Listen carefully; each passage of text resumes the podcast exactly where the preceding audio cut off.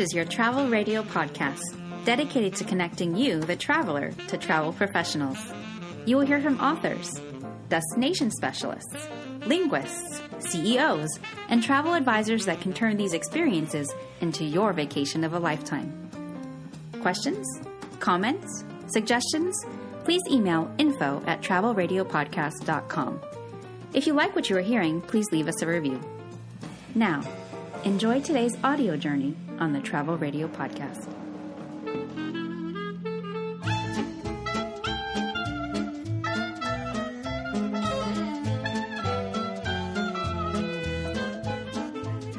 Hello and welcome to Travel Radio. I just lost what I thought was a great take, so I'm trying it again. Uh, my window is open and it's blowing, the wind is blowing things off the table. So if you hear some papers go to the floor, that's because it's 74 degrees, partly cloudy, and not that humid. So I am sorry for my friends and family where it's 100 degrees, 99% humidity, and it feels like it's drinking soup. You should have taken me up on my offer to come visit. Although my in laws did, they are here, and I'm very thankful for that. And I hope that they're having a little bit of a break from the weather in South Carolina right now. Uh, to move on to relevant topics to today's episode, uh, today is Catherine Parker Magyar, and she is a travel writer for Forbes, Architectural Digest. Her bylines include Brit and Co. And she just really puts, um, I don't know, when you read her writing, it feels like you get an authentic. It feels like you're with her in her travels. It's it's not like reading. I feel like some travel journalism is like reading um, a Wikipedia entry where just very factual. Hers have you can tell her personality, and you'll be able to hear in this interview. Um, I hope she doesn't mind, Catherine. I apologize if you get offended by this, but I kind of assigned her a spirit animal, and I likened her to just a youthful puppy in a full body wag that's super excited to talk about travel. Like, hey, you like travel? I like travel. Let's talk travel. And that is what it's like to interview Catherine Parker Magyar. So that's exciting to me. Uh, you'll enjoy it. Just uh, keep on listening. It is long, but it's worth it. So it might be like a three dog walker this episode or like three commutes to work, but um, worth listening to the whole thing. She's wonderful. In uh, some business of housekeeping, we did notify the winner of the Cozy Phones um, contest that we did for uh, signing up for the newsletter, and I'm hoping that lady gets back soon so that I can announce her name. Um, and if that doesn't work out, we'll get we'll pick somebody else. And then I have an additional product from Cozy Phones to review, which I really enjoy um, because I, I mean they're good products, and mostly for me, a product makes me happy when it solves my problems. And I wasn't going to open it because I was going to do this full you know, very professional opening of the package, but the new product, like I had a problem yesterday, I opened this thing up and used it, solved problem. So I'll do like some real life application with that coming up. Um, and then I want to also apologize for not putting out episodes super regularly this summer because it is summer break with my kids and it's important for us to spend time together and for them to spend time with my husband and for us to be able to spend time with our family. Um, and then I also had clients traveling, a very large family with a lot of moving parts. So um, I just, you know, when I have clients traveling, I try to be really attentive to them, and I just I needed to get that done. So come September, when the kids are back in school, I will put out loads of episodes with great content, and um, you'll enjoy them. Lastly, let me talk about Joe Sanok.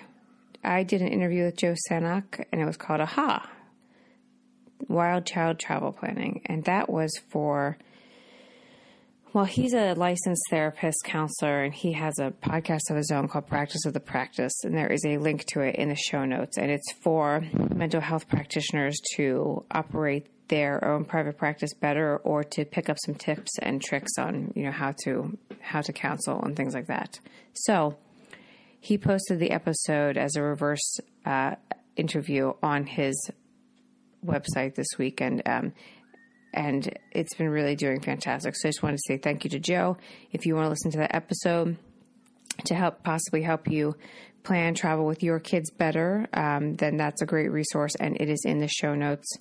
Uh, you you can find that in the bottom of the of the episode page, or also just from the homepage you can find it. Uh, lastly, I do have a number of podcasts lined up for the fall. And if you have any suggestions, comments, things you're looking for, feel free to reach out to me on email. It is info at travelradiopodcast.com. Uh, and if any of those that I have recorded are actually ones that you want to hear, I'll just reprioritize the order of them. Or if you're looking for me to hunt something down, I do know a lot of people in the travel industry and might be able to uh, answer some questions for you or get somebody on the podcast to answer them for you. And I guess that's the last of my updates. Without further ado, please enjoy this episode of New Destinations for the Experienced Traveler with Catherine Parker Magyar. Hello and welcome to Travel Radio. I am your host, Megan Chapa, and I am privileged today to have Catherine Parker Magyar on the program with me. So, welcome, Catherine. Thank you for having me. I'm excited. Yeah, this is great. Will you take a minute to introduce yourself? Yes. So, um, my name is Catherine Parker Magyar. I'm based in New York City. I'm a travel writer. Um, I also write about culture and literature, et cetera, too. But um, I've really been focusing on travel the past few years. Um, been to all 50 states, like nearly 50. I think I might be at 50 countries mm. at the end of the month. But um, I really focus on like culture. Um, culturally immersive travel is really important now. Like it's something that really appeals as well as Instagram opportunities. But mm. we can move past that for like why people want to travel. Yeah. Um, so yeah, getting a sense of the history of a place and you know, I think travel really is other people. So in my travels I always I mean, thankfully I like I'm pretty talkative and so I always try to make friends and sort of, you know, get it get people's stories and how ends. Um I don't know, just sort of how people live day in, day out and like where you should go and I also love nature, so focusing on destinations around the world that are more remote or, you know, sort of like the last true wilderness in different continents, and um, also adventure travel, like I don't know, like bungee jumping, husky sledding, safaris, mm. um, any sort of. I feel like those kind of experiences are really perfect to write about because they tend to be they can be sort of unique to the region, mm. but also mm-hmm. as a mm-hmm. traveler, I feel like they're a good way to sort of organize your trip because you know you're going to be fully present where you are like if you're in the arctic circle and like i don't know like sledding behind a reindeer like you're not really going to be scrolling through your phone no. so you know those kind of experiences yeah. i really like to focus on um yeah and if you're bungee jumping lot, that phone's going oh my god i did bungee jumping in japan and i did not really understand what they the instructions at all in japanese this is when i was younger and you I jumped in anyway yeah I jumped anyway, but I was like, if I'm going to die at the age of 16, Osaka is like not a bad way to go. But I lived. but I'm actually writing about it now, and everyone always really like laments how social media is like ruining the world. But I actually find that you know in my industry and like I do make friends in sort of far flung parts of the globe and social media really allows me to feel connected to everyone I've met still like via Facebook and Instagram and you know, if I if I had had a Facebook when I visited um, Japan and stayed with these host families, mm-hmm. I think I would still be in touch with them because we would have become Facebook friends. And I think people sort of underestimate how much of a tool that is for keeping in touch with people because. Mm-hmm. Particularly, like you change your email, or you know, you you can file your business cards, but like say something happens to your contacts, it's harder to like maintain an open dialogue and sort of keep up with people. Yeah. Um, on your if you have to be i mean i have friends in china that i email with almost every other week because they don't have facebook or instagram and it is Ugh. and it's harder yeah. you know so so this yeah, is interesting because i agree with you i mean first off i mean there are some downsides to social media right like i don't want my kids pictures out there but they get out there so there you go but mm-hmm. at the same time technology is so good that you know we're living in the uk for a little while but my kids have a relationship with their grandparents and their aunts and uncles and cousins because technology is so good. So, yeah, it's making the world smaller, and there are some good things about that. Um, yeah, but and it gives voice to a lot of people who are disenfranchised. You know, there's, I mean, obviously there's also like Facebook tampering with the election, which is not so good. But Yeah. you know, on the flip side of that, there it does connect people. It does connect people around the world. I think I'm personally responsible for about 10 new Instagram accounts in the Caribbean because I, because you know, people are on Facebook. I'm like, you got to make an Instagram. I was like, if you're looking at sunsets like this every single day, Yeah. you know, and it's and it's nice because then people can sort of keep up with your travels. And for me it's fun because I do have like a pretty international um you know I have in, like international followers from like that I follow back from around the world and seeing you know people in China are really obsessed with what's going on in Finland or I don't know I have friends in Kenya who are really interested in what was happening in Morocco. So just as a travel writer it's interesting to see how different destinations like speak to different pe- different people. And there are definitely like geographical trends for you know popularity with Yeah. with different countries. And I know we'll talk about that later, but you know, some places are just not as popular yet with Americans as they are with like Europeans or Asian Sure. um, travelers. So it's interesting. Yeah, I'm, I just signed up for the World Travel Market in London, and to look at their lineup, um, it's it's interesting because it it talks about you know where is the millennial uh, person from China going? Where is the millennial from you know this region going? And- which are just not places that the U.S. millennial is going. No, and Finland was a place that was a total revelation for me. In that, maybe we're jumping ahead, so I don't That's need to all mention right. that yet. Um, but yeah, I was in the Finnish Lapland, so we I flew into Helsinki, which was really cool. Um, but the you know the trip was really centered around um, Arctic luxury, Mm-hmm. which is, I mean. I mean, I like, I love like Nordic style, just sort of, it's sort of streamlined and like very like elegant, but then I mean, it is absolutely amazing, um, Lapland, because you can drive for hours and hours and hours, and you're going to see trees and snow, trees and snow. Yeah. And it's almost, it reminded me of um, of being in Kenya in the Masai Mara. Yep. That sort of vast openness, and you feel like you're, you know, you, you get a sense of your own place in the world, you know, where it's, I don't, you, I don't, when I'm surrounded by that kind of, like, I think it's like less, I think it's like the expanse. It's like the utter expanse of nature, and like it's so untouched. And it's, you know, they have fells, same to Scotland, like carved out by the Ice Age, which aren't as dramatic as the Alps. But you know, I think it's a sense of scale. And we went to Santa Claus's village. Santa Claus is Finnish, FYI. People are extremely proud of this fact. And we saw like where the most popular um, basically we went to Santa's mailbox, his post office, which was cool. They have like a legitimate Christmas countdown. Um, and it was the countries that we're visiting. I mean, Russia obviously is so close, but it was like, yeah, like Russia, China. I don't even think America, the U.S. wasn't in the top seven or eight. Oh yeah, And I think Lapland has become popular also because of, I think, Instagram, even though I have my own thoughts on Instagram influencers, which are like, sometimes I- I, think they're, mm. well, whatever gets people to travel, I think is great. Mm-hmm. So I think that there's some knowledge of Lapland, which obviously like expands across multiple countries, but, you know, less so about Finland and Finnish Lapland, even though Lapland and Finland has like, you know, they're the most, um, they're the most offerings for like places to stay. Mm. And, you know, Finland is so, it's not, it's not a top destination for Americans yet. There was a Vice article that was so funny talking about this guy on Reddit you know, was sharing. It was like, "What's the greatest lie your parents ever told you?" And he was like, "My parents told me that Finland didn't exist, and it was invented by the Japanese and Nokia cell phones for deep sea fishing routes. And like Helsinki exists, but people who are living in Helsinki like don't realize that they're in Sweden. So like, you really know, funny. I thought that was hilarious. I think most people obviously took it as like that's so funny, but like the fact that that even went viral, and now there are like subreddits about true believers, and it's like, no, Finland does exist, and it's like very, it's beautiful, and like there's such a.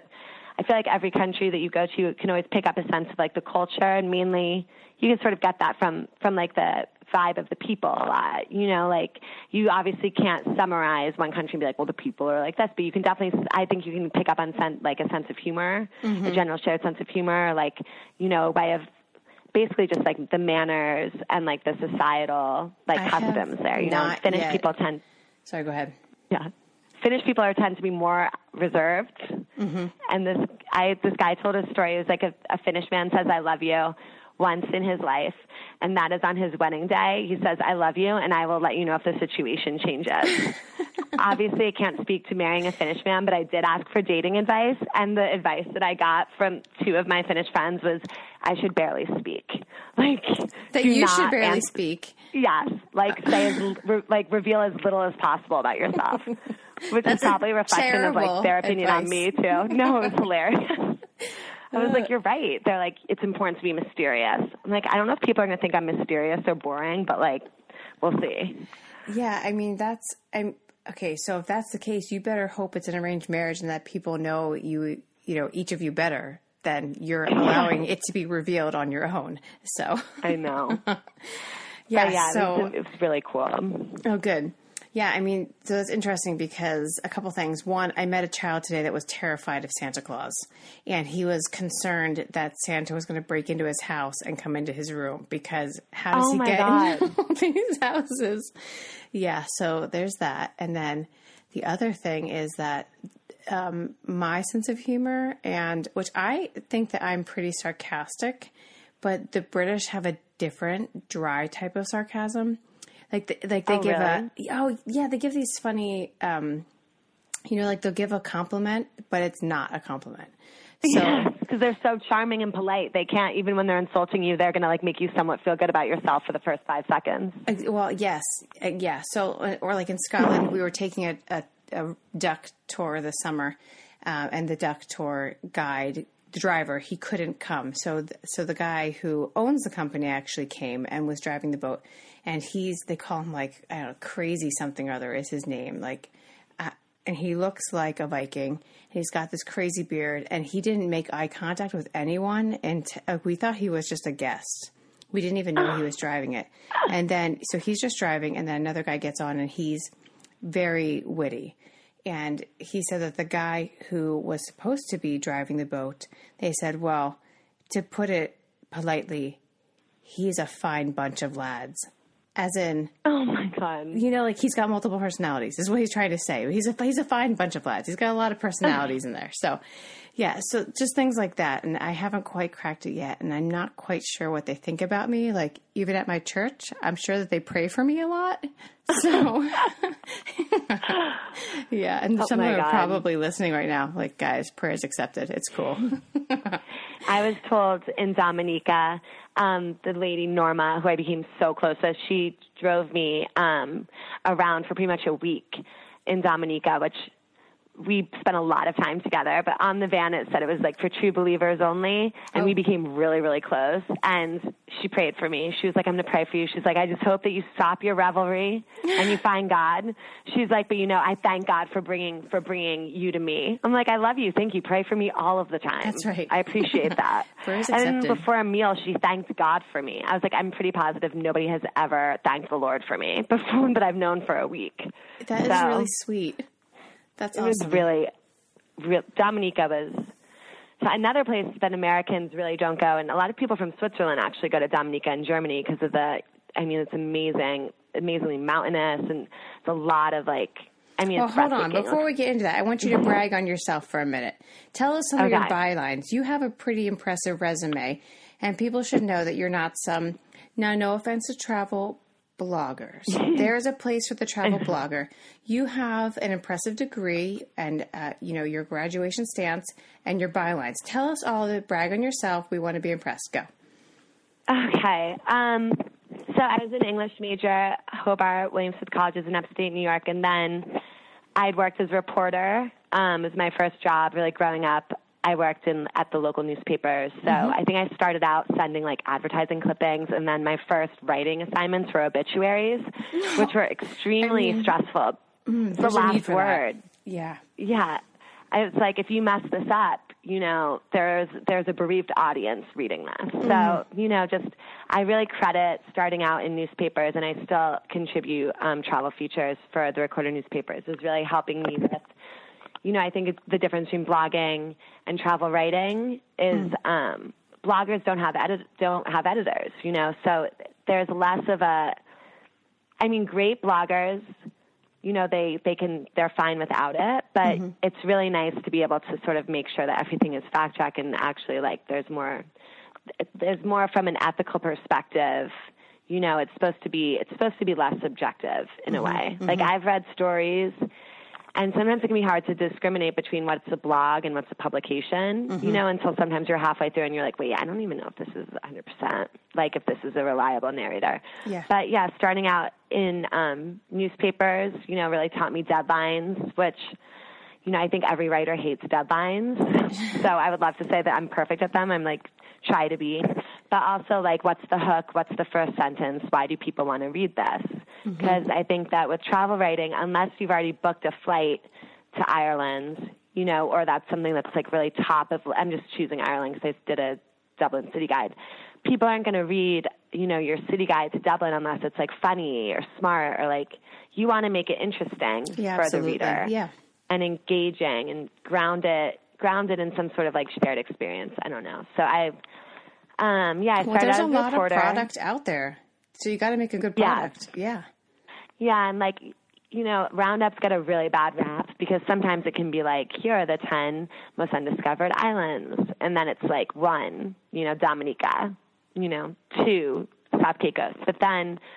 You know, when roundups are done well, it can be like more engaging. There's more of like a deep dive into each place. Or for me, I'm always interested in like the history of, particularly in the Caribbean, because history is so it's so interesting and like very inspiring too. Like I think now is a really important time to visit that part of the world, not only because, you know, it's tourism is like really appreciated because it's oftentimes it's like in Turks and Caicos it's like, you know, our only export is happiness.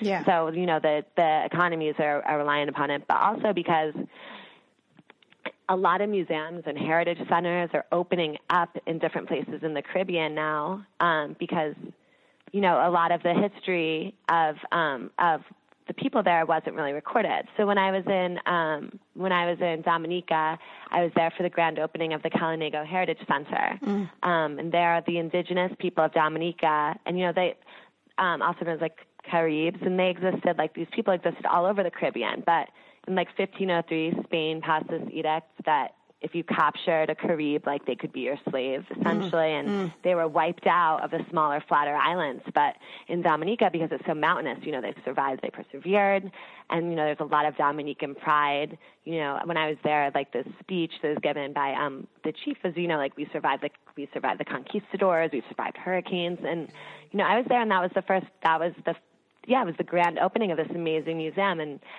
I mean, there are just so many initiatives now for people to share their culture that's like, you know, spearheaded by the people and by the governments, like in the Bahamas, and this exists elsewhere in the Caribbean, but it's called people to people experience, where like Sure. I went a Bahamian family on my first night, like they hosted me for dinner, you oh. know, and it was amazing because it was like there, it was like friends too, and like I don't know, Bahamian culture is so so cool, and they're like, mm-hmm. you know, we want people to know that there's more to the Bahamas than like Senor Frogs or cruises, Sure. and I think that's like a honestly like quite racist way of looking at the Caribbean as like, oh, like if I'm going to go for culture, I have to go to Europe. Like, and that's not true. Like, there's culture in the Caribbean. There's culture in Hawaii. There's culture. There's culture in these places that you're looking at as resort vacations. You're just not. You're choose either choosing not to engage with it, you know, because you're not leaving the resort, or also it's also it can be a more complicated history where you sort of have to, you know, you have to sort of grapple with the fact that slavery did exist, and like it's more it's more of a disservice to everyone if you don't if you don't ask questions, if you don't want to learn. So you there's know, some- so I think that's some, been like, interesting. Sorry, let me just uh, let me just break in here one second and say, there, I mean, this is a problem with bad journalism, right? This is a problem where Yeah. we tell people you leave the resort in Mexico and you're going to die, you're going to get shot. Mm-hmm. you so, so there's, I mean, in the same way that you should read a reputable and do some research on whose travel products you're reading. Um, I we often have on this program, and by we I mean me. Um, I just we is feels like I'm doing it with somebody. So I, oh, that came out real bad. Okay, anyway, um, yeah, I hope you got some chuckles there, folks. Um, if, on the same note, where you know you're reading, you need to read reputable and credible travel journalism. There are people and that professionals that plan trips to destinations. I host a lot of them that are specialists and have, you know, lived or been to these regions or taken the travel um, courses run by their boards of tourism um, on what they want to show you and where who the reputable reputable suppliers are, and you know what what you should look for as a scam because anybody can put up a website, anybody can put up a blog, mm-hmm. and I mean it's anyway. So all, all that to say, in the same way that as a listener or a consumer, you should be reading good journalism. It's fun to plan travel, but know what you're consuming because you know I think if you can score a home cooked meal in any any destination that you're visiting, you're taking you are like ingesting, taking into your body a piece of the culture that you wouldn't get mm-hmm. if you mm-hmm. just went to a restaurant. And there are options for those every place you go. And some families, like um, like in Puglia, Italy, there's you know all these farm stays where you can go and stay with a family and and learn their family recipes and those sort of things. Um, but you might not get that if you just you know kind of stay at a resort. You book it on your yeah. own. Like and and it, travel planning's fun. If there's no problem to plan it on your own, but if it you're is. concerned with safety, find a professional. So, and you know, I've I don't know the New York Times travel writer last year who went to like 52 places, I think, mm-hmm. um, in a single year. She, in her like sort of final article, it was sort of a reflection of the year. She was like, people always ask me what I learned, you know, and I tell them, you know, people are fundamentally good around the world, and mm-hmm. I really believe that, and I have found that 100% everywhere I've been. And like just going back to sort of people oh, it's dangerous. Like, I don't know. I, I published a story on Mexico this summer, and it's funny because it, it got picked up on various news outlets. And then I looked at some of the comments, and it's like, yeah, if you want to get stabbed, it's like Mexico is a humongous country. Humongous. Like, the and, border yeah, from like yeah. Tulum or Cancun is like a 33 hour drive. That's coast to coast in the United States. I know. And like it was just I mean the lack of information. And then Dominica actually is funny. I was googling it and I was reading this blog, and this is when I was saying, you know, I've read things and I've been like, wait, this isn't very, I don't know, reputable. But so she's this writer, and it was one of the first things to pop up because it's so SEO optimized. Travel is, um, and she's talking about how she felt sick, and then she goes into this whole thing about how she got burglarized, and the whole place was so unsafe. And like that was mm. a bad personal experience, mm-hmm. but like Dominica is extremely safe. You know what I mean? And mm-hmm. like it's like it's annoying that like one person's bad experience or like one bad blog post can just get pushed pushed to the top, and then you know it's like people. I don't know. There can be a lot of misconceptions. Like I was giving a speech or just like this conference on like how to be a travel writer to like these um, the College Media Journalists Association, oh, cool. which was really interesting. And you know, one of the you know first things I really talked about is like, do you like people? Like, do you when you travel because you can travel like a travel writer without being a travel writer, which like I've realized I've been doing since starting this job. I was like, you know, going on assignments to different countries and like I was doing this even when I was vacationing. Like, do you like to talk to people? Do you yeah. know, do you have and also I think there are ways that you can be more approachable or like that you can get people to let their guard down with you, which mm-hmm. I mainly like very British, but like be self deprecating, you yeah. know, like be kind yeah. Be be be curious. Don't ask questions so that you sound smart. Ask right. questions that you genuinely want to know the answers to. And oftentimes, like, you know, if you want to like have a real conversation with someone, I think it's like this airplane effect where you'll tell a complete stranger truths about your life that you won't tell someone you've known for years. You know, talk to someone about like love, death, heartbreak. That sounds really stressful, but you know, that those are the things that everyone connects on. It doesn't matter, you know, if you grew up in Nanyuki in Kenya or New York City, like you've probably been dumped at one point, and I guarantee that like that's something that people can connect on, and you know, just finding ways to finding ways to get stories that I don't know. I find that the best things, the best information I always get, it's never like a formal interview. It's always like spending time with people, mm-hmm. talking, and then you know, um, but I guess I never gave you my qualifications. I realized I'm a really bad interview.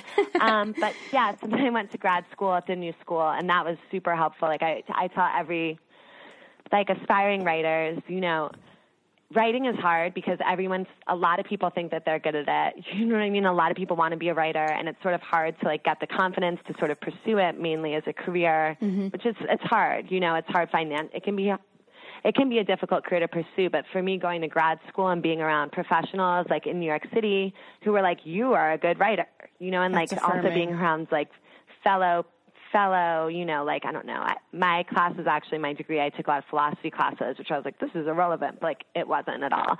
Uh-huh. And you know, being like, oh, I'm a philosopher of Greek antiquity, and I'd be like, okay, if you're like a philosopher of Greek antiquity, I can be a writer. I can I can do that.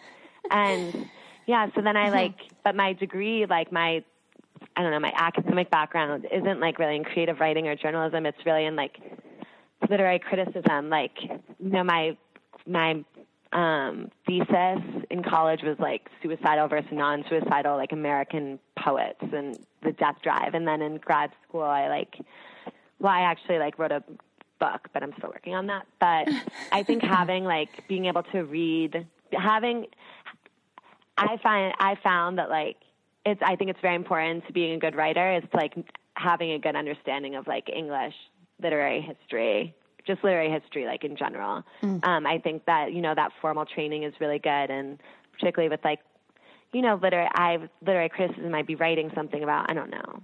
I like Irish.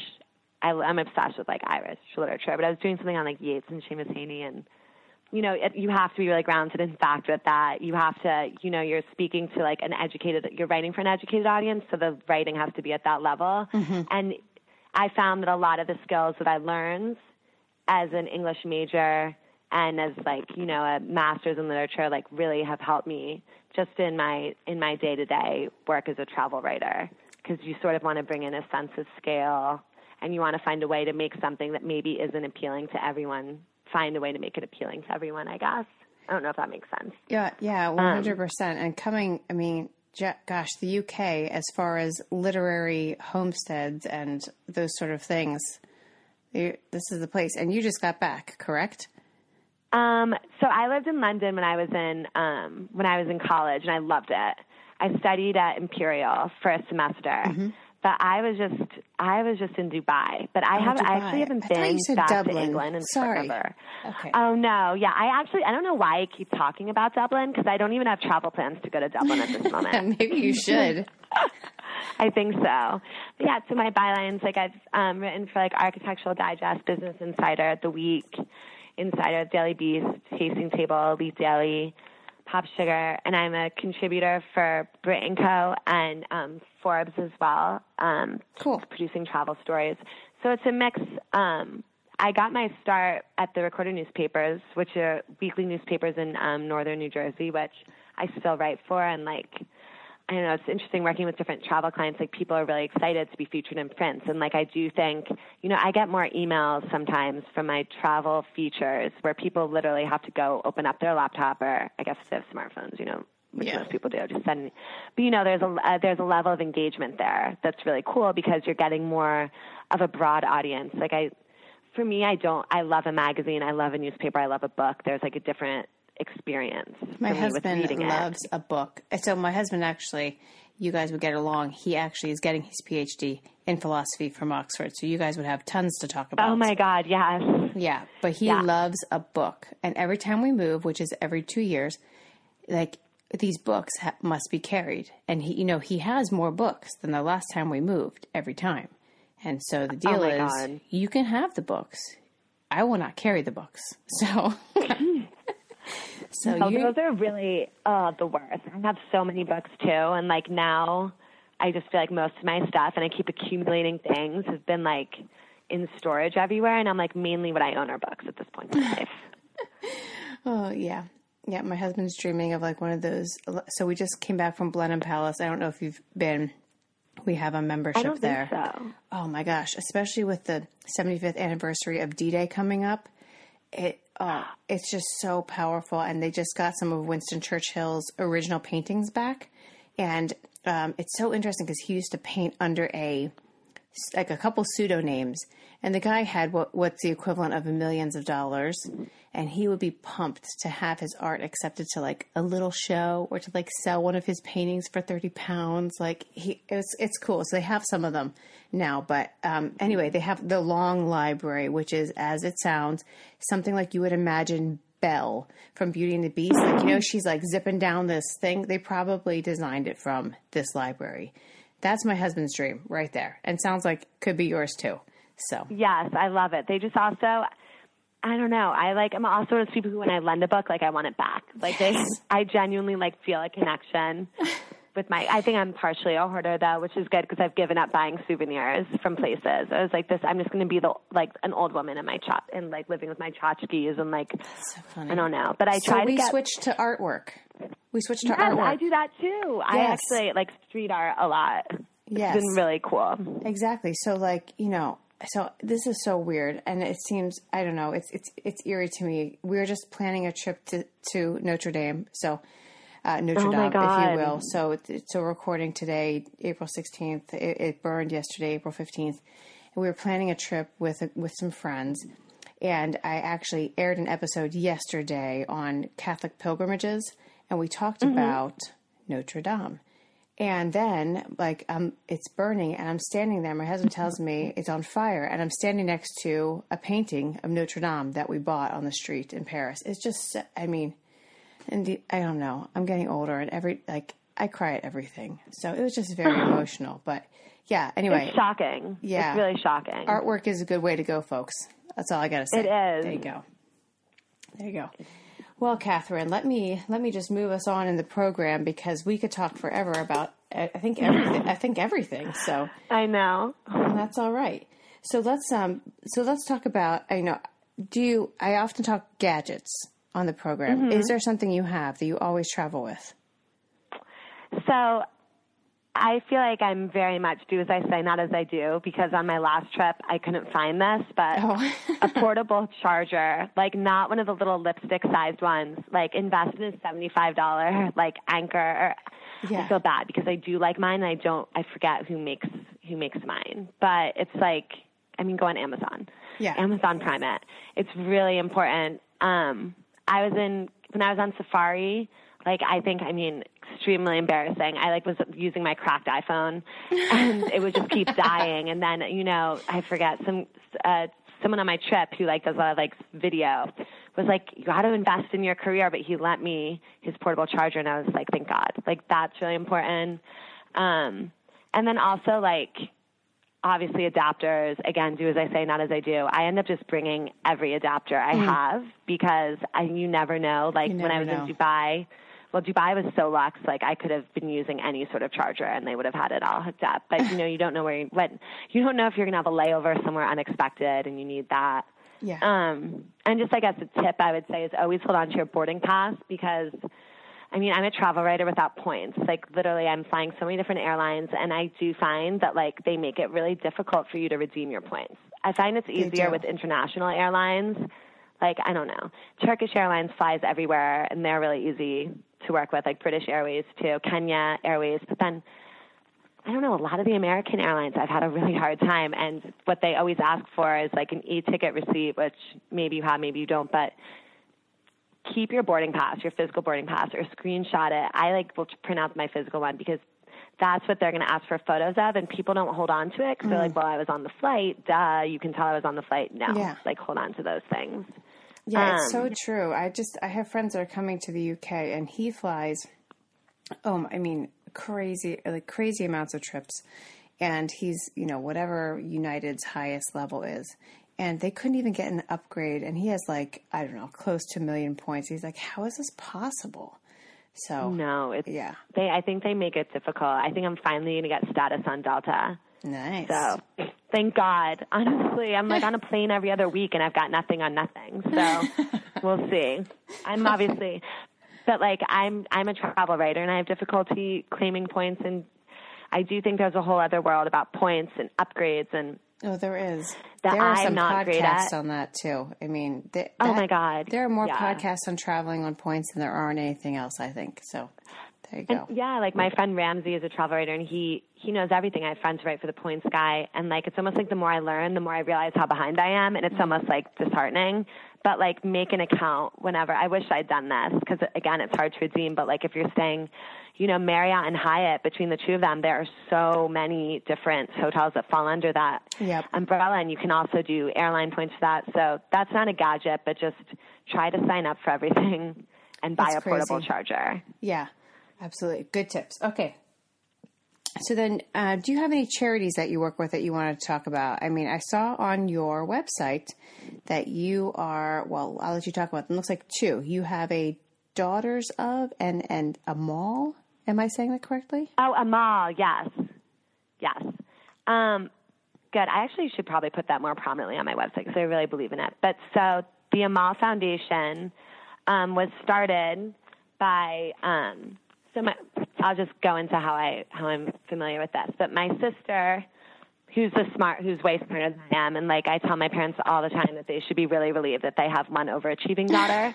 so it takes the pressure off me. But she's like getting her doctorate right now in like Middle Eastern studies at MIT. Mm. She was a Fulbright scholar living in Jordan. Mm. But so she lived in Jordan. It's funny because she lived in Paris and then she lived in Jordan and she liked Jordan better. And oh, she was wow. like, oh, the French, she, because you know what? There's such like the hospitality mm-hmm, in Jordan mm-hmm. is absolutely insane. Like before I went, my sister was like, this is a culture of recognition. Like when you're walking down the street, it's not like in New York, which is like, I mean, Don't I also, I love New York. Yeah.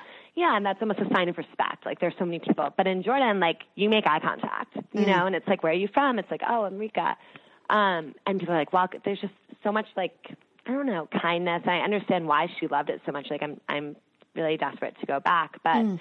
when we were there, we volunteered at um Bak- Becca, Bakwa, B A oh my god, C A Q A, I believe. Do not quote me on that. But so that was a We'll put it in the show notes. Camp. Send it to me. We'll we'll put it in the show okay, notes. Great. Okay. um it's for Palestinian refugees. Mm. And it was just so it was such an amazing experience just to see you know, these kids and who don't have, you know, who don't have a ton compared to compared to a lot of people, citizens of the world. Like, you know, refugees are given. I think that I can't. I'm obviously not being very, very eloquent. It was an amazing experience to like spend time with these kids and like they had um pen pals in the U.S. and mm. it was like right after Hurricane Sandy. Okay. So I have to say a lot of New York kids were a little bit of of hype, like you know tall tales. They're like, this cab was floating in the streets, blah, blah, blah. It's like, oh, you're from New York. My friends, you know, like my friend Wendy's from New York. Look at this letter she wrote me. And just, there was just so much excitement and like yeah. it costs so little, like to, to help these, to help these people. And then, um, you know, afterwards we got lunch with a Palestinian family, um, and our host, who I think was around Biff's age or my age. Biff is my sister. Mm. You know, he had us for lunch with his family, and my sister was like, Katie, like the food's gonna be really good, but like eat slowly. Like it's endless. Like you sit down there, like eat as much as you love me, and like there's just was just so much like kindness, and like they were so welcoming. My dad, I think it was my dad, made the mistake of complimenting a mirror on the wall. And they're like, "You must have it. You must have it." And he was like, "Oh my god, like no, like we can't even take it back." He's like, "They're like, we'll ship it to you. Like you can't comp. Like there's just it was just." So wonderful and particularly like growing up i grew up outside of new york and new jersey and you know nine after nine eleven you know nine eleven really mm-hmm. devastated like mm-hmm. you know a lot of um you know workers in my area in my area like summit madison morristown and you know just watching homeland and there's just you don't realize you know how pervasive like cultural stereotypes or like prejudice can be so insidious you don't even realize that you have it you know mm-hmm. because the first time that i was in jordan i heard the call to prayer it like made me nervous i'm like yeah. why is this making me nervous and it's like oh because it signals a terrorist attack on homeland and then like by the end of the trip i found it like calming and you know just just realizing i don't know for me that was like probably the most that and then before i was a professional travel writer i'd say that had the biggest impact on me where i came home and i really wanted to I really wanted to sort of find a way to stay involved with that region of the world or like help keep, help refugees in that part of the world. And, you know, like a typical lazy, not even lazy, but I feel like it's very easy to feel helpless or hopeless. Like you mm-hmm. want to help, you don't know how. Yeah. And I remember the first year it was like, okay, my sister was like, if you raise a thousand dollars, like if you do fundraising, like, you know, we can all, you, they can have coats for the winter. Like it costs oh. nothing. Yeah. And obviously do I get my act together? Not fully until my sister's friends, um, Maya Perman and Julie Whitaker, they started this foundation. It's called the Amal Foundation. And so, yeah, that's my long-winded answer to the charity I'm involved with. It's your but, episode. You take it where you want it to go. Oh my God, I'm sorry, I'm such a rambler. But so it's an NGO, and it's founded. I did a couple stories on it because they're in their 20s It's founded by 20 somethings, sort of supporting 20 somethings students in Jordan living in the Zaatari refugee camp. So it's Syri- it's focusing on Syrian refugees, Mm-hmm. and it's um, raising money for them to be able to go to college. Um, Oh, awesome. And the universities are within the, are you know in Jordan they're within the Middle East, and these are people who are dedicated to sort of rebuilding their communities. Mm-hmm. So you know lessening like brain drain, and also like there are so many worthy applicants and worthy students, like some who literally like were a year, like a year away from finishing their college degree, and then, you know, there isn't, you know, suddenly their opportunities are so limited, and so I, and I have to do one again, in actually in a couple months, but so I do these fundraising events in New York, um, and four thousand dollars sends someone to um, to university for a full year. That's it's like crazy. nothing. It's nothing. And I think we, we've sent several um, people to college since, and you know, it's amazing. People, you know, the students are like top of their class, um, and just hearing the stories of like, like wait, I don't know. One of the one of the um, applicants who the one of the scholarship recipients like works with like mental with mentally challenged kids in the refugee camp puts on plays like teaching people english like just you know just so much there's it's such an inspiration and it's such a it's a great it's a great organization because every dollar goes directly to the scholarships. You know, there's no overhead for advertising or nobody takes a fee. Yeah. It's truly just okay, like if we hit the 4000 mark, if we hit the 4000 mark, you know, and just and then you get to see, you know, these people thrive. Like and someone um I think it was I think it was Muhammad last year like made a video his friends he and his friend made a video to thank to thank us for Yeah. um being able to send him to school. And it was just so cool. And like still in touch still in touch with everyone. And um you know it's just and stuff like that builds relationships between you know the US and the Middle East. Just you know finding a way to show that not everyone is Donald Trump also. Like so I think travel is great. Um in general, but that's why I, I don't know. I'm really passionate about refugees, and I think that anything, you know, anything that you can do to support these people who, oftentimes, I don't know. Even when I was doing my first year that I did this, it was before the real outcry um, after like the um, refugee ban. You know, mm. when New York Times posted, you know, like Anne Frank today is a Syrian girl, and I think there was a lot more of awareness about, you know, these people are innocent victims mm. here. Mm. You know, but the first year, like Venmo held a lot of the payments because it said Syria on it. Oh. You know, as if just having saying anything Syria related, you're a terrorist. I mean, that was ridiculous. And then you know, I had some feedback from feedback. I had some ignorant comments from like people that I formally kind of respected, like, well, why would we help? Why would we help terrorists? Or like after the after the bus um, bombing or in New York City, I got some like message like, oh, look at where your funds are going. Like it's amazing how pervasive hate is. Hate's very easy, and I think it takes. It's easier. I think it's easier to be unhappy than happy. I think it's easier to hate than to like than to respect or love. And I think that nowadays, when like you know geopolitical climate is like I don't know. I'm sure things have been worse, but but I think it's more important than ever to like find ways to connect with people. Well, so I we're think that put story on their link on in the show notes, and if people want to participate with that, they can just click right on it, find out more information, contact them, how to get involved, donate money. It'll be right in the show notes. You can just click right on it. So we'll do that. Perfect. Yeah, cool.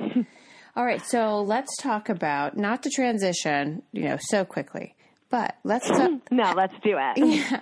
so, what was your first travel gig? Um, I so I just started out freelance writing about like two years ago. Um, and I wanted good. to write about. Yeah, thank you. I wanted to write about travel, but you know, I had sent a story and like story ideas, and they wouldn't necessarily get picked up. I think it's like a pretty tough industry to Mm-hmm. break into. I think that. Um, you know, you can send us, oh, like I would pitch stories about Scotland. And they're like, okay, like, well, we have someone who's like been living on that one like mountainside for like two years. So we're good on that.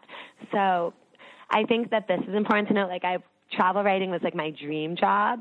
Like it still is. It's obviously in reality, like it's harder than, I don't know. It's, it's really fun. But I, I thought being like a travel writer was like, I didn't understand how that ever happened to people. You know, like how are you mm-hmm. going to Costa Rica for work and you're writing Sure. about it? You know, Sure. Because as you can tell, I love to talk and share my opinion on everything. so that's sort of like a dream. Not only like when I would come back from personal trips, you know, I, I just preach about wherever I've been, and I'm so excited. And so to be able to share that enthusiasm and to to write about things that I'm passionate about um, is really a dream. But it wasn't super accessible at first, so I just pitched like a maniac um, to all these different outlets. Like I ended up writing a lot about politics and refugees and dating because those things go hand in hand, mm-hmm. um, and literature. Um, and so every assignment I got, I would get like super excited, and that's advice I have too. Is like don't wait until you're in the New Yorker to like give it down because people are going to be reading that. Yeah. And I wrote about travel for Hudson Sutler, which is this luggage company that. Um, a, like a friend of mine had started and they had a blog and they had travel stories.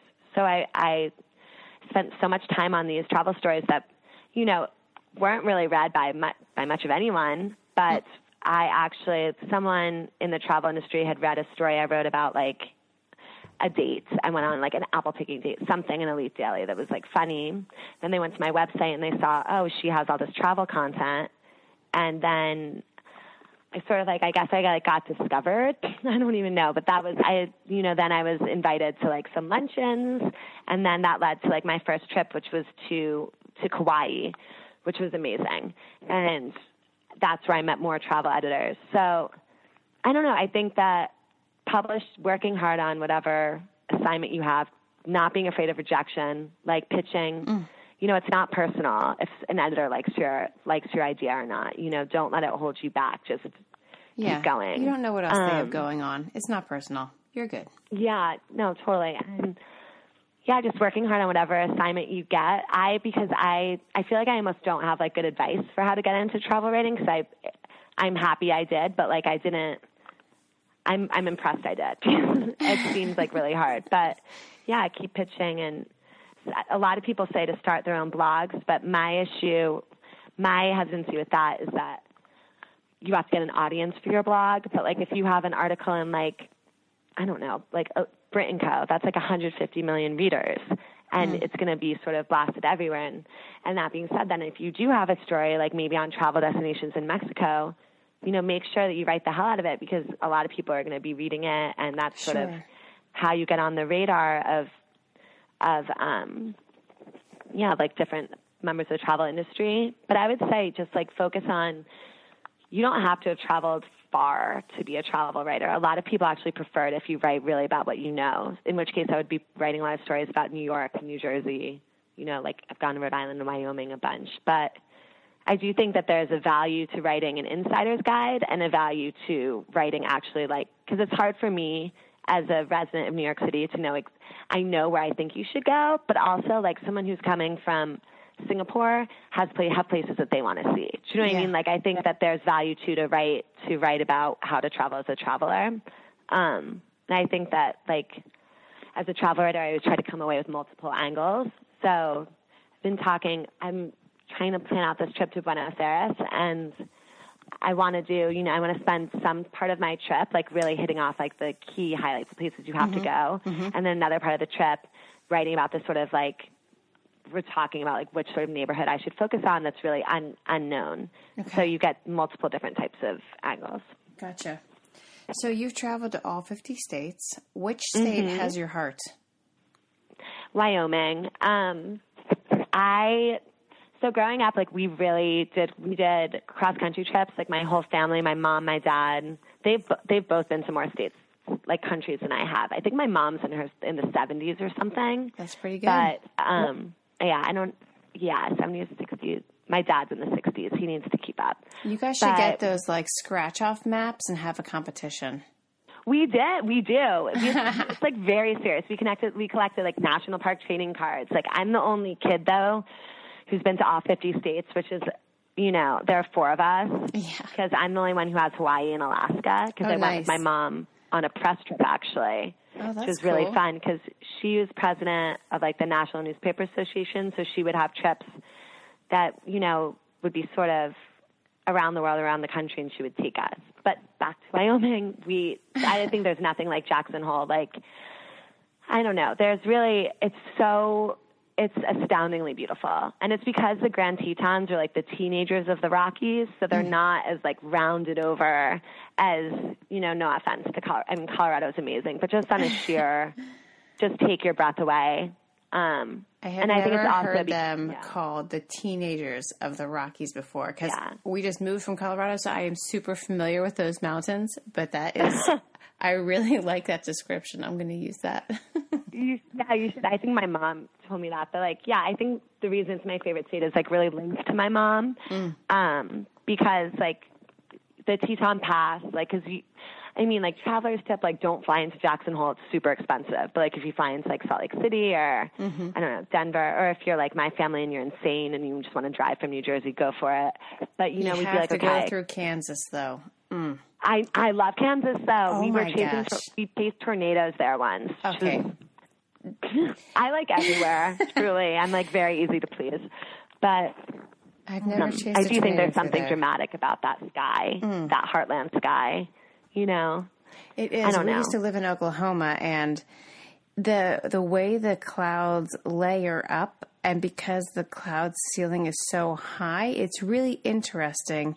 And then when you, because you know, I'm we are kind of intimately uh, familiar with tornadoes in several states. Um, when the tornadoes come through, the clouds they're so much closer to the ground, like you can almost touch them. It's craziness. Um, yeah, and I was such a tourist hiding in my tornado shelter, and the neighbors are out there watching them go by, laughing at me in my, Oh my in my hidey hole. But yeah, I I hear you about the sky. It's it's something else.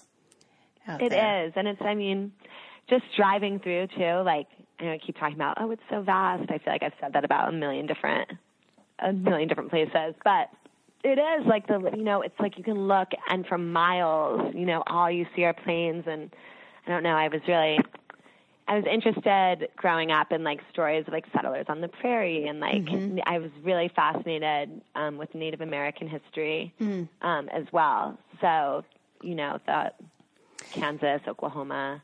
Yeah, so People who are we interested in Native in- American history should read Killers of the Flower Moon. Oh, One I don't plug know I have. book. Oh my God, it's about Kansas. It's unbelievable. I don't want to give anything away, but Okay. it's about pretty much like it was called like the first underground reservation because there are oil reserves and you'll see. Read about Okay, it. I'll, put a, I'll I'll find it. I'll put a link to that in the show notes too. Um, okay, good. So the wild thing about the Wild West, if you will, is that it still really is quite wild in the sense that, I mean, we lived in Oklahoma probably in 2009, 10, and they, no, maybe 8, 2008, and they had just, that they were celebrating their centennial. They were just turning 100, and we were there for, they reenacted the Chisholm Trail cattle drive. So they they've been raising these longhorn steer for 13 years in order to prepare for this event. They drove them from Texas up to Kansas, which is where historically they would put them on trains and ship them east to feed Civil War soldiers. So that's some oh, wildness. And so Yeah. like we would, so we went and hung out with the cowboys in the in the meadow while they were all their long these longhorn steer were just grazing and they were I mean they were they had no modern conveniences with them they did everything as authentic as they could. So they had a chuck wagon. It was it was a wild time but we watched them do the reenactment of the land claiming. So you know like the you know you're there's a land rush they shoot off a gun and you have a Conestoga wagon and you're racing as fast as you can to pull a stake out of the ground. And the families in this town were the are still the original families that did the land rush. 'Cause they they still have their Oh original acreage. Yeah, it's wild, and like you can get the whole history of the town through the Undertakers because they're the grandkids of the original settlers. It's just wild.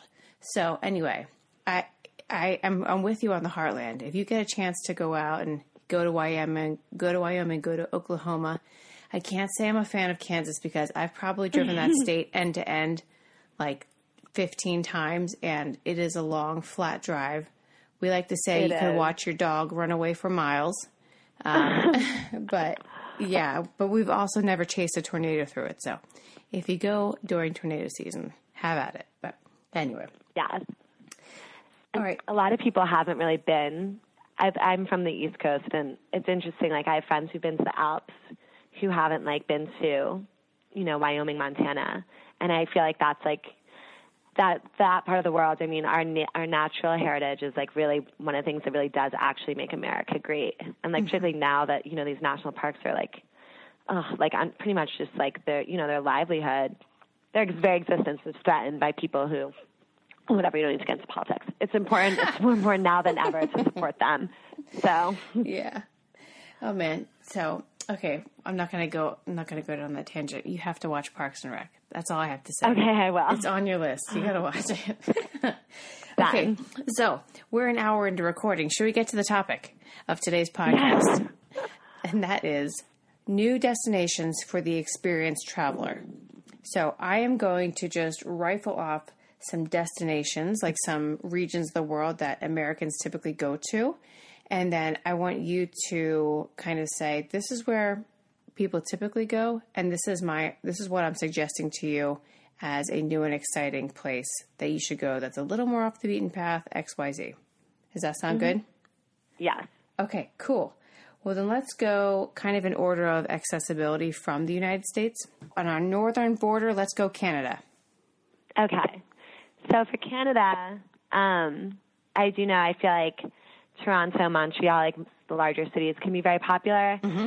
What's really beautiful there is the is Georgian Bay, hmm. which is like this collection of like thousands. I think it's almost three thousand islands, miniature Yeah. evergreen islands on these beautiful lakes, and some of the islands like are still like uninhabited, and it's just absolutely gorgeous. And I hmm. highly recommend going there. Awesome. All right, let's move south. Mexico.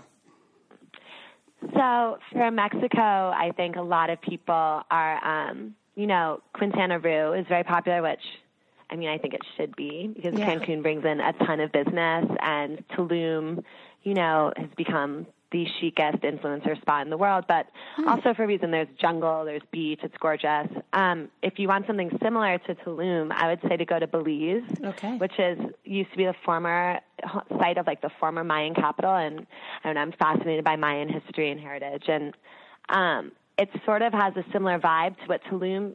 I would say Ambergris Cay, Ambergris Cay, San Pedro has like a similar vibe to what Tulum was like 10 years ago, where it's less developed. There's this um, place called Paradise Beach, and if you go to Secret, it's called Secret Paradise Beach, I believe. Very descriptive. Okay. If you Okay. go to Secret Paradise Beach Fire, like, and you take out a jet ski, you know, you can just, you know, you could be on the water for seemingly forever and it's just like such open wilderness. Like there's so many beautiful birds. Like the wildlife there is insane. They have jaguars everywhere.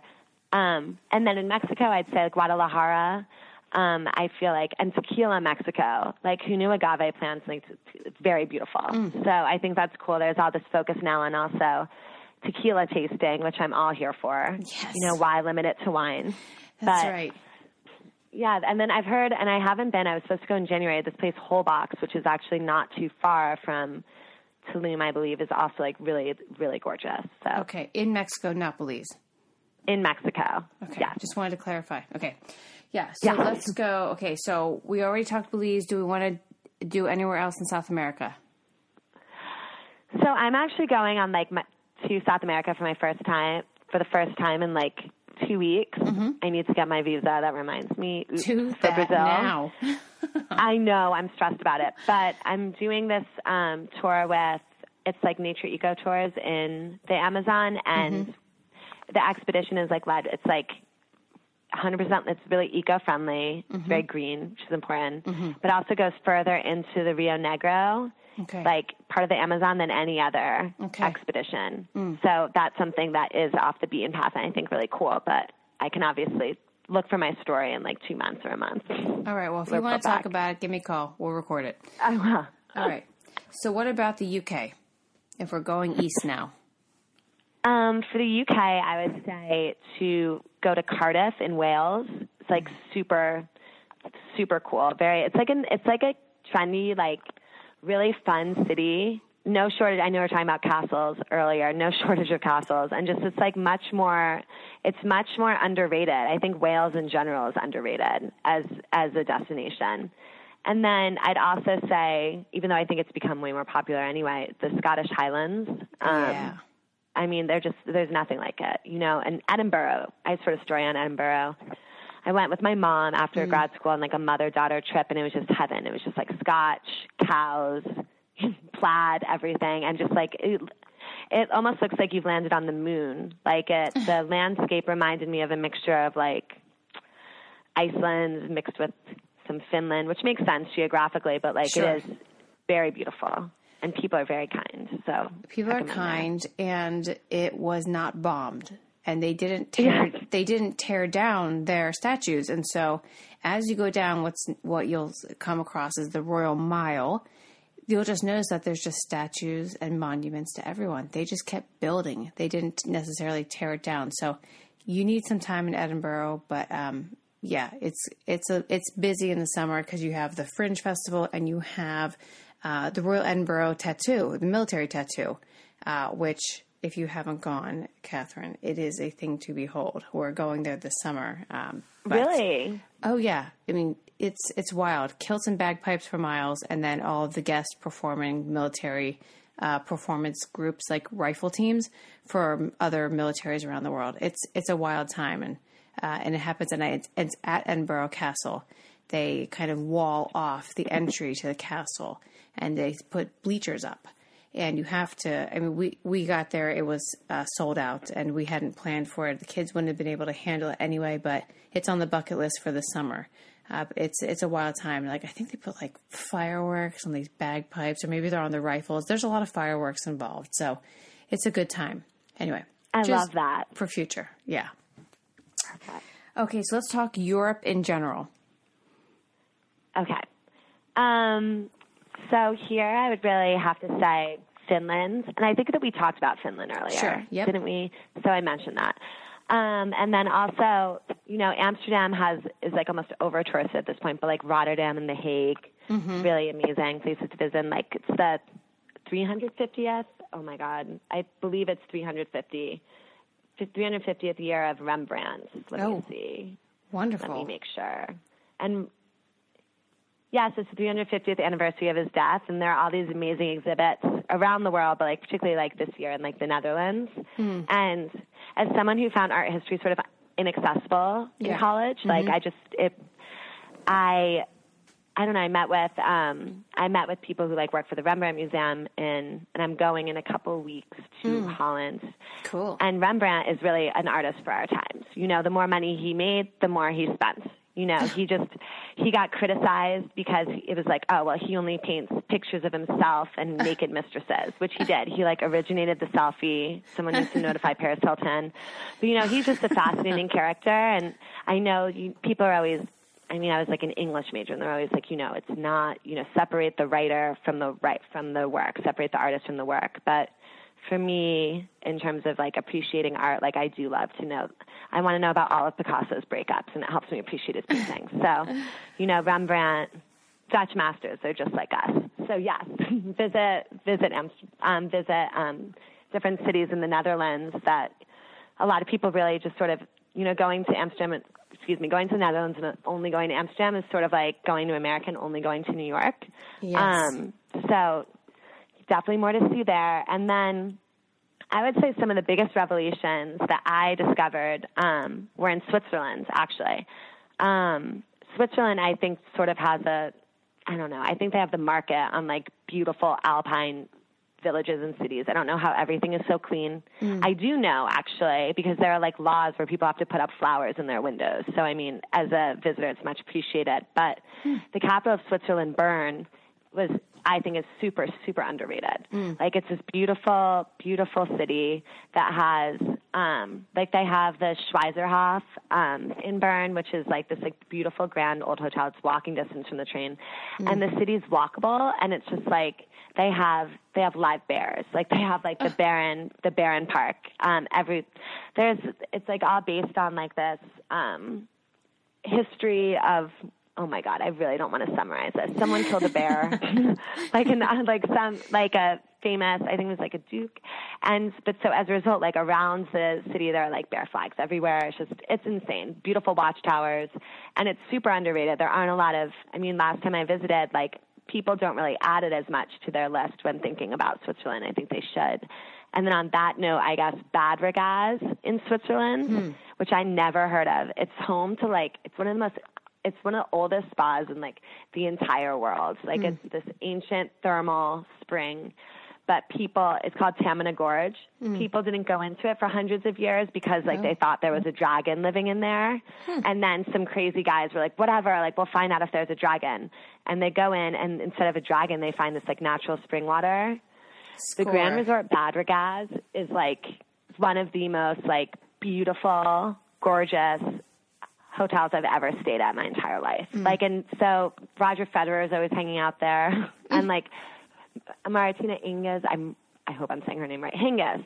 She got married there a couple years ago. So the Swiss know about it, but I don't think as many um I don't think the other travelers do and it looks like it's like near where like like where Heidi was literally invented. So you can go on these bike rides to like the various wine regions, going through these medieval villages. It's just like heaven and really I mean I don't think you can go wrong with like Alps, wine, cheese, spa. Like amazing. I'm there. Let's go. Yeah, and Shoot. then I yeah, and then Pontresina, I would say it's right next to St. to St. Moritz. Um, but it's also like I guess I was told like in Switzerland, like the Swiss vacation in Pontresina, and you know people from other countries vacation in St. Moritz. I love St. Moritz too.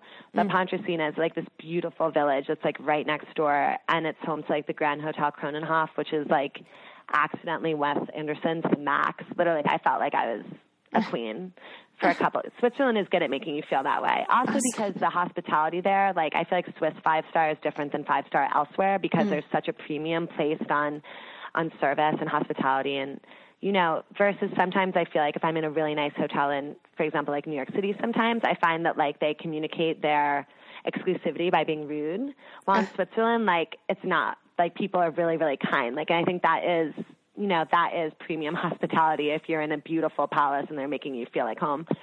And then lausanne also which is like right um which is on lake geneva it's is sort of near geneva it? i've been saying it lausanne wrong. yeah lausanne lausanne yeah i have to apologize for any of my mispronunciations oh no you're probably right I don't know. I'm a writer, but I'm not. Sometimes it's embarrassing. When you say things loud and you realize you got it wrong in your head. Shoot. I know.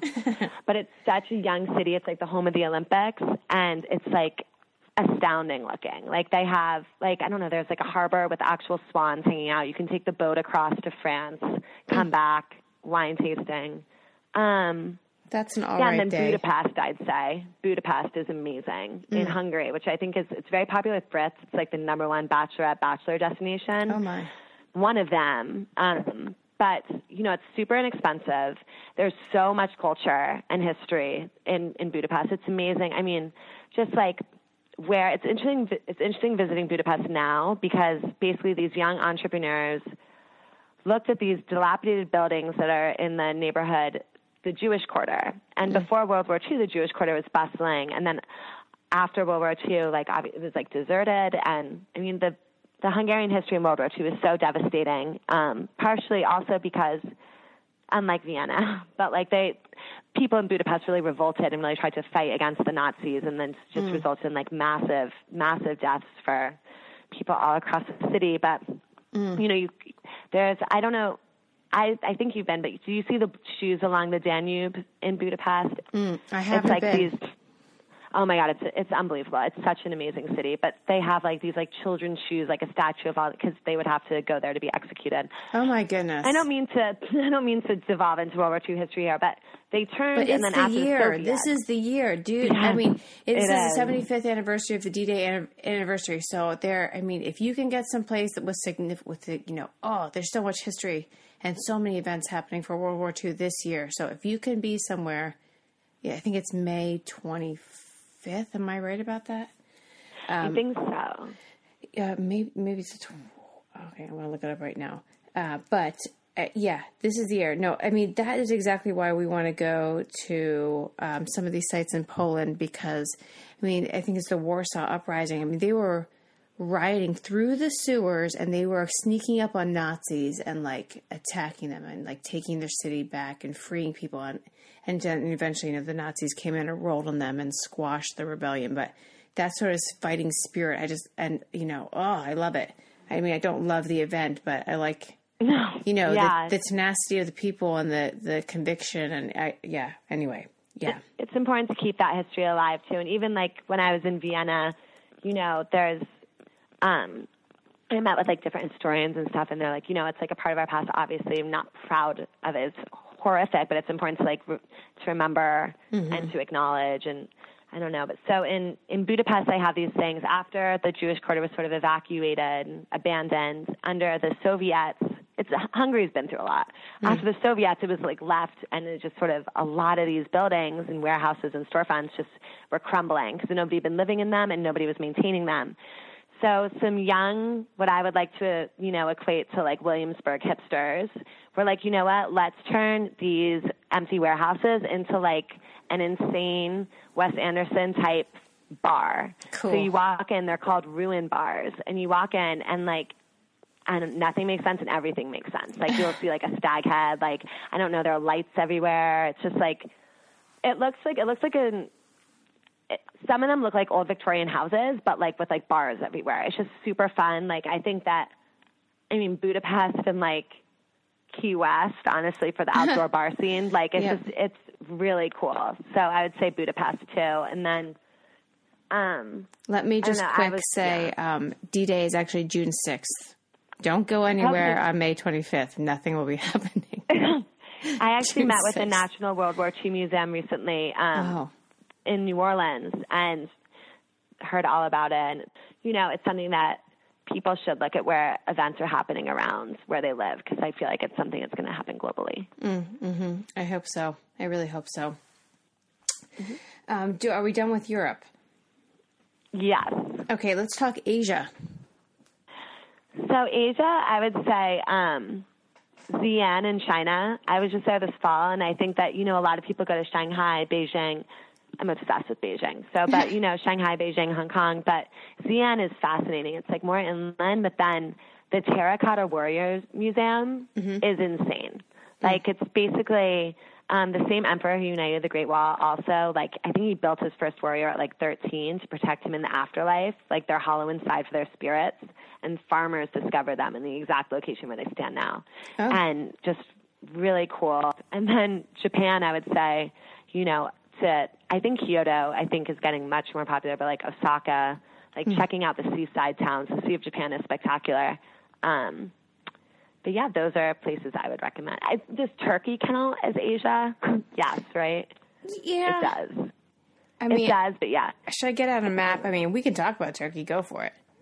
Uh, Istanbul, I would say, is like the most.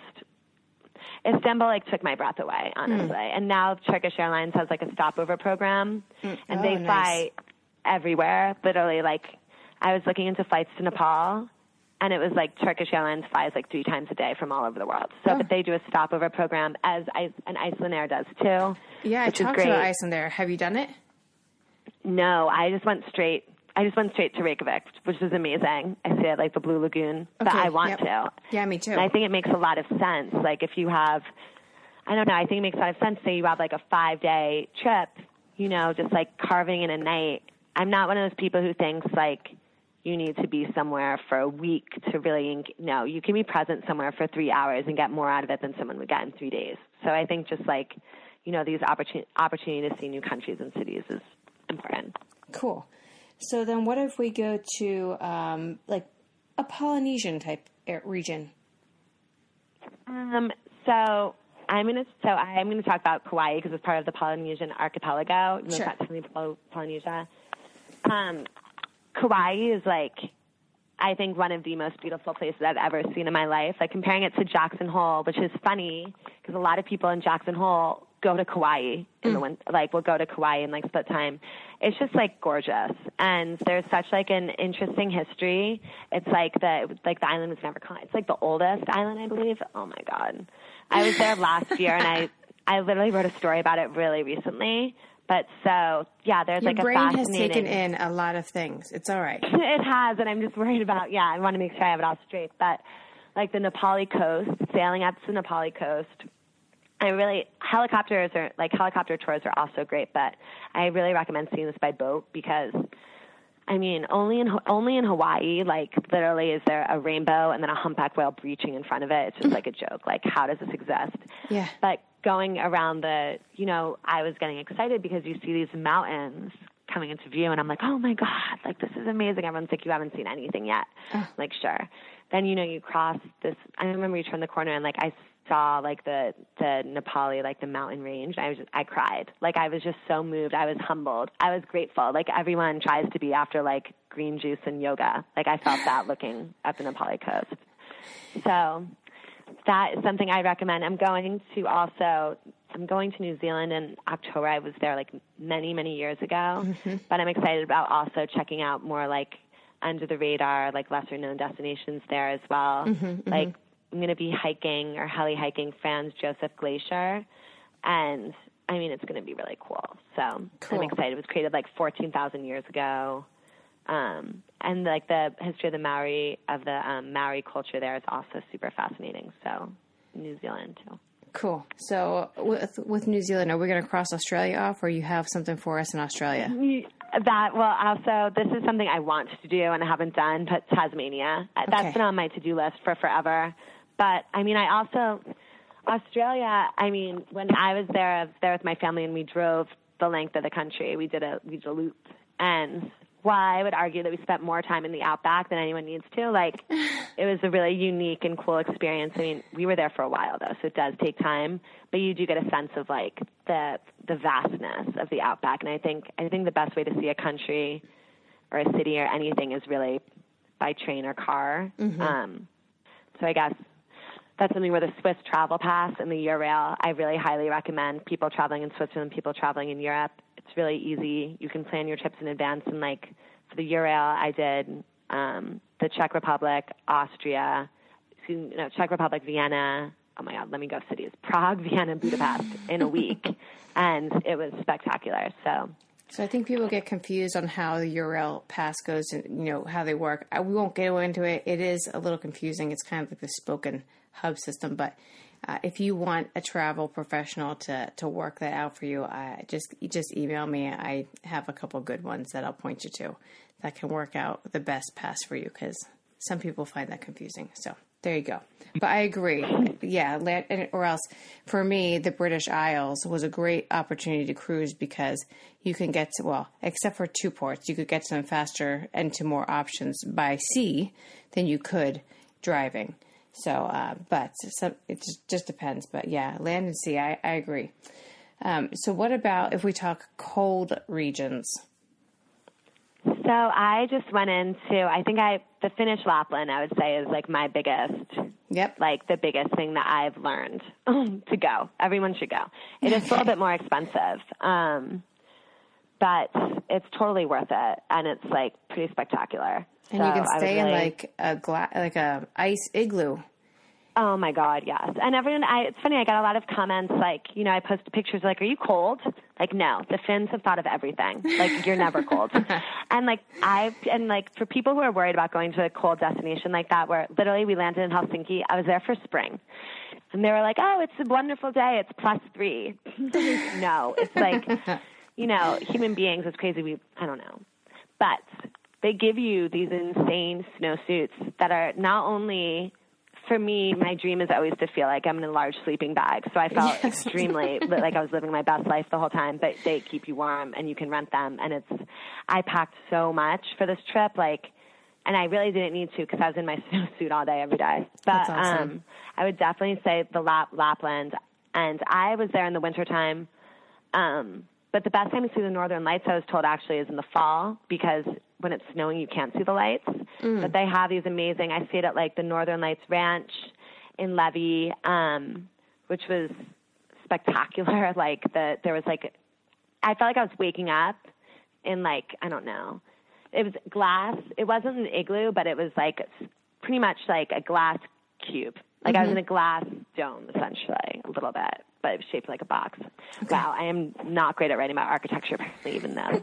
But so, Don't um, it you have really an article in Architecture Digest? Yes, yes, yeah, I know. But it can be, I don't know. I'm sorry. And then Ylläs, Y L L A S, is like more remote, but it's like that is like also amazing.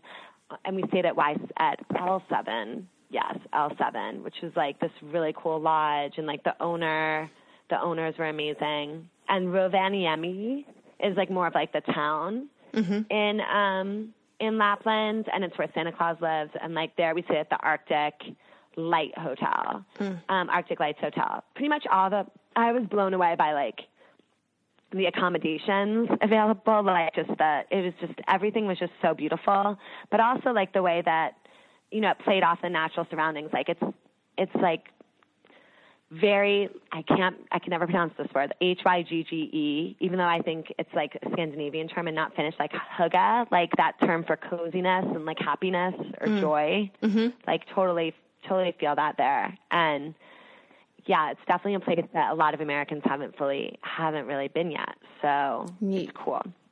Those are good recommendations.